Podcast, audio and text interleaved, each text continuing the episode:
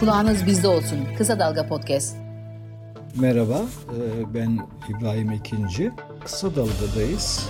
Bu yayında ekonomiye bakacağız. Gündem nasıl, neler olup bitiyor. Şimdi bir kere e, bugün enflasyon açıklanacak. E, İTO açıkladı zaten. Cumartesi günü açıkladı. İTO'nun tüketici yani o İstanbul Ücretler Geçinme İndeksi deniyor ona. Aylık artış %4.07, yıllık artış da 76.58 oldu. Şimdi TÜİK'in de aşağı yukarı bu civarda bir aylık enflasyon açıklaması muhtemel.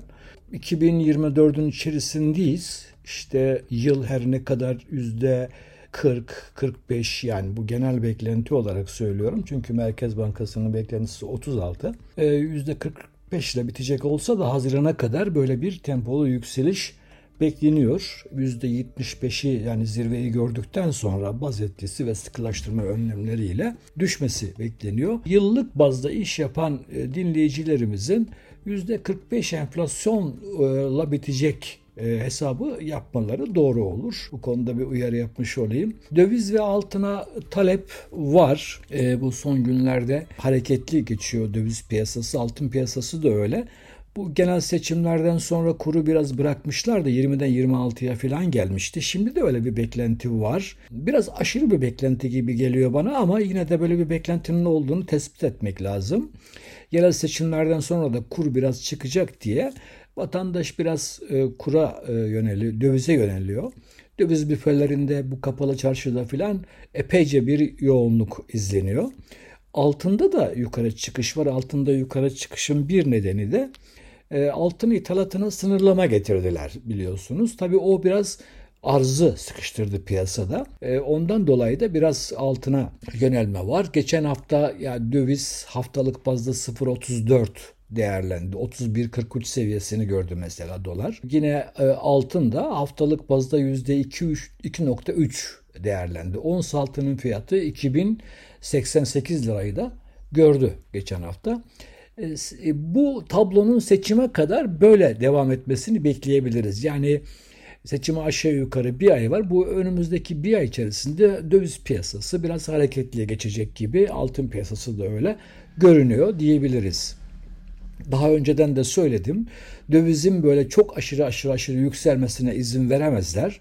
Vermezler çünkü eğer döviz çıkarsa bütün enflasyon programı filan çöpe atılır. Yani bu çok kritik bir şey.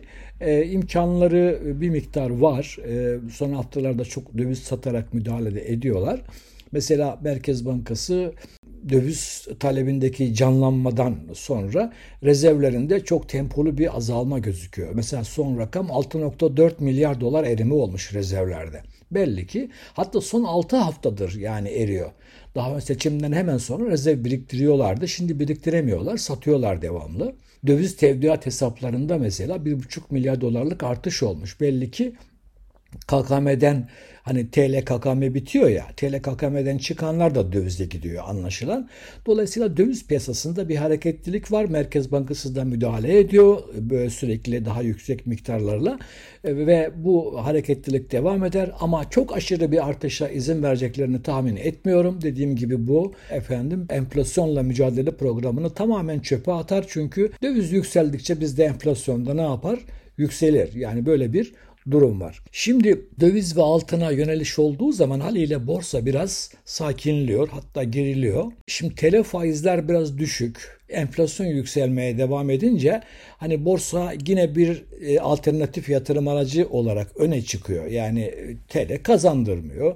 Enflasyon da yükselmeye devam ediyor. İnsanlar nasıl kendini koruyacaklar? Borsa bir seçenek oluyor böyle bir durumlarda. Nitekim mesela geçtiğimiz hafta böyle bir tablo izledik. İşte e, BIST 100 endeksi 9450 seviyelerini falan da gördü. Ancak son günlerdeki işte bu döviz yükselecek, altın yükselecek beklentisi biraz aşağı çekiyor.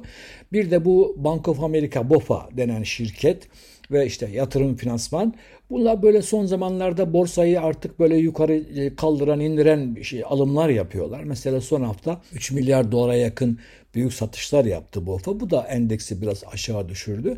BIST 100 endeksi geçen hafta %2.96 düşüşle kapandı. Yani Bu var.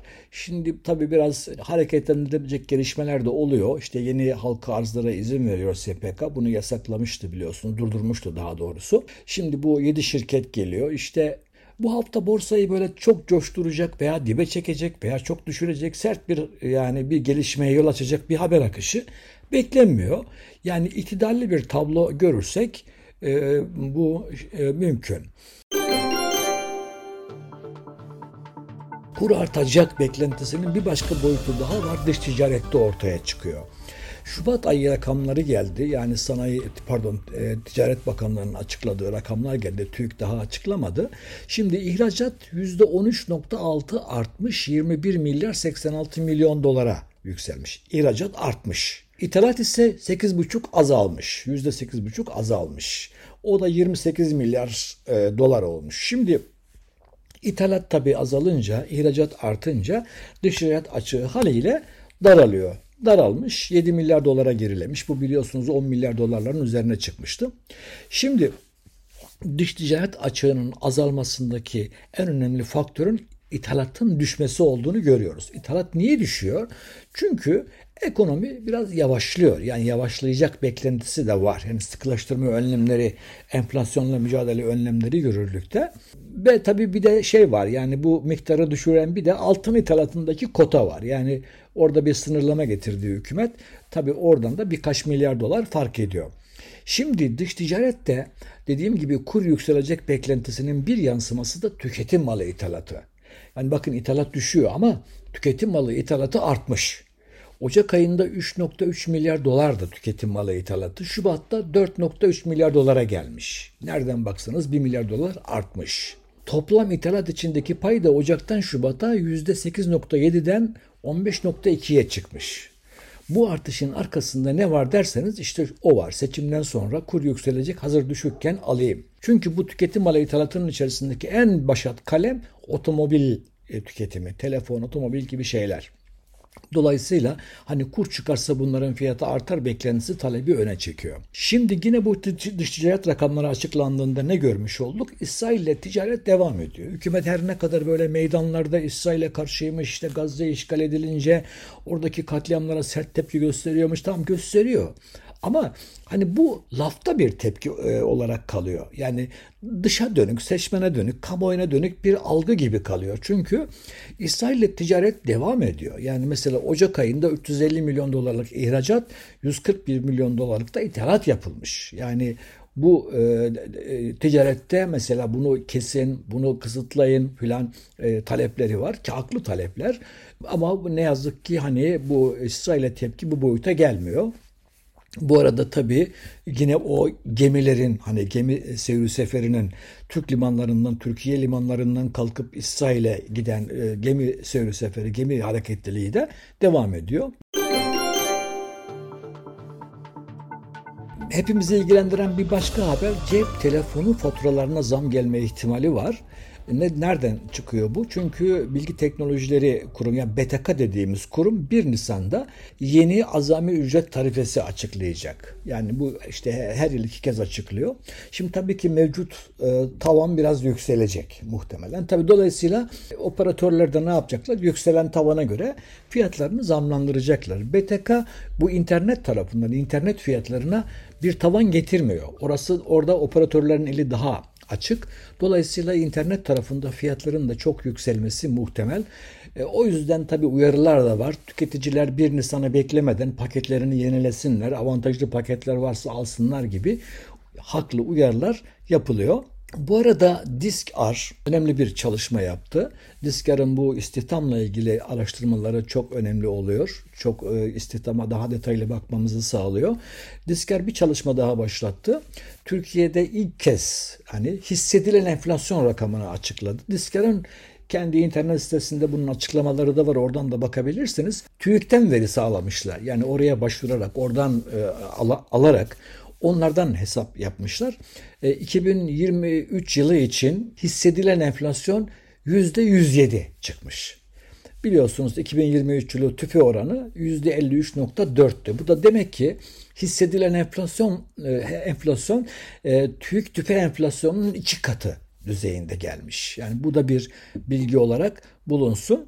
Bu arada çok dikkat çekici bir başka gelişme AKP içerisinde Şimşek'in uyguladığı programa itirazlar var. Geçen hafta mesela işte Ömer Bolat'ın bundan çok şikayetçi olduğu. Çünkü Ömer Bolat biliyorsunuz Ticaret Bakanı ve ihracatçıları çok hani ilgili olduğu bir bakan. Oradan çok hani kur düşük, kur düşük, efendim kazanamıyoruz, rekabet gücümüz kayboluyor filan gibi şikayetler var. Bu açıdan hani e, Bolat'ın programa bu açıdan bir miktar eleştirisi olması da beklenebilir. Bir bir kulis bir, bir dedikodu dolaştı. İşte Cumhurbaşkanından affını istemiş, ayrılmak istemiş bakanlıktan fakat iletişim başkanlığı bunu yalanladı. Olabilir. Yalan mı doğru mu tam bilemiyoruz tabii. Böyle söylentiler dolaşıyor.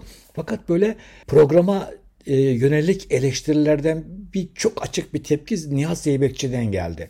AKP ekonomi işlerden sorumlu genel başkan yardımcısı İSO'da konuştu ve böyle enflasyonla sadece böyle faiz artırarak mücadele edilmesi yanlış dedi. Çünkü o ekonomiyi durduruyor en güzel mücadele yöntemi işte üretimi desteklemektir dedi. Dolayısıyla yürürlükteki ekonomi programına eleştiri getirdi.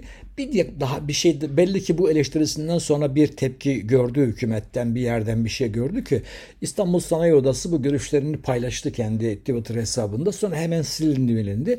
Yani Özetle söyleyeceğim hükümet içerisinde AKP içerisinde Şimşek'in uyguladığı ekonomi politikalarına bir tepki var. Artar mı azalır mı bilemem ama Erdoğan bağlılığını sürdürüyor. Nereden biliyoruz? Mesela emeklilere zam yapmadı. Seçim arifesinde olmamıza rağmen yapmadı. Belli ki burada Şimşek'in dediğine uydu. Bu arada MIT öğretim üyesi e, ünlü ekonomist, hepimizin e, adını zaman zaman duyduğu Profesör Doktor Daron Acemoğlu, Merkez Bankası'nın yıl sonu enflasyon tahminlerinin gerçekçi bulmadığını söyledi bu tahminlerini. E, Acemoğlu'na göre Türkiye ekonomisini dezenflasyon hedefine ulaştıracak sıkılaştırma yapılamadı.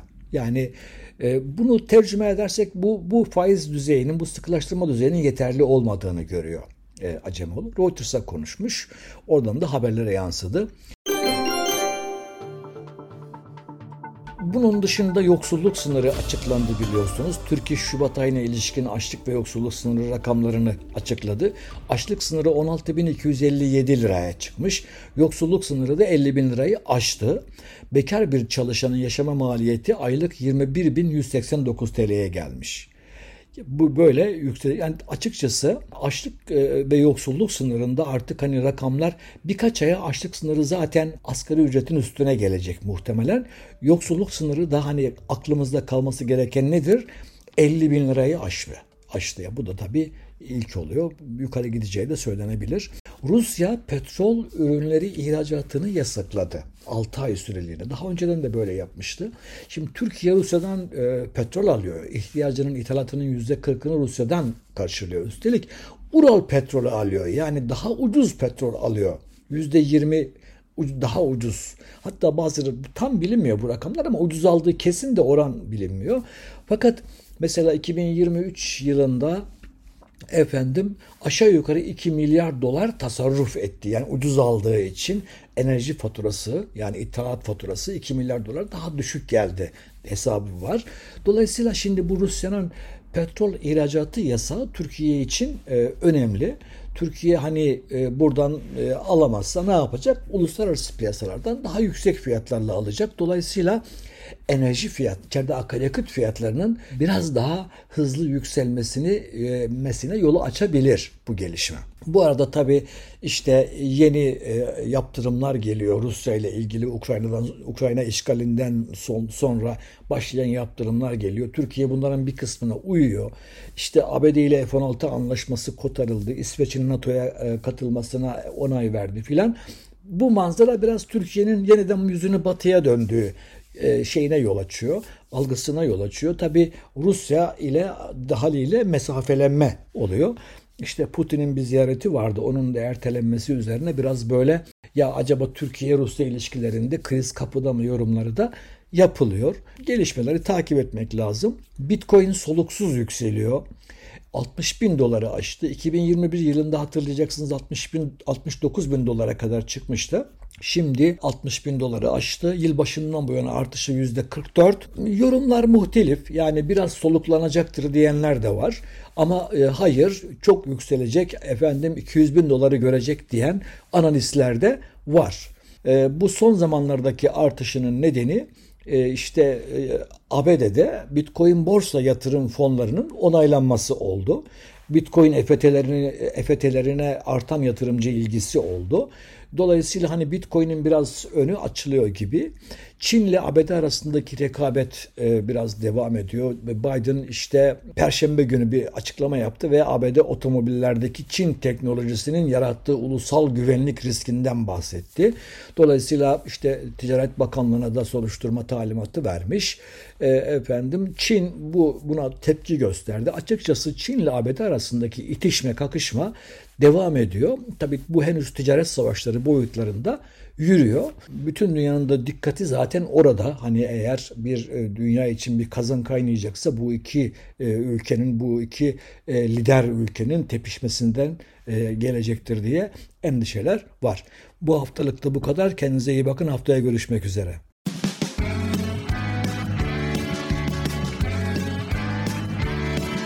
Kulağınız bizde olsun. Kısa Dalga Podcast.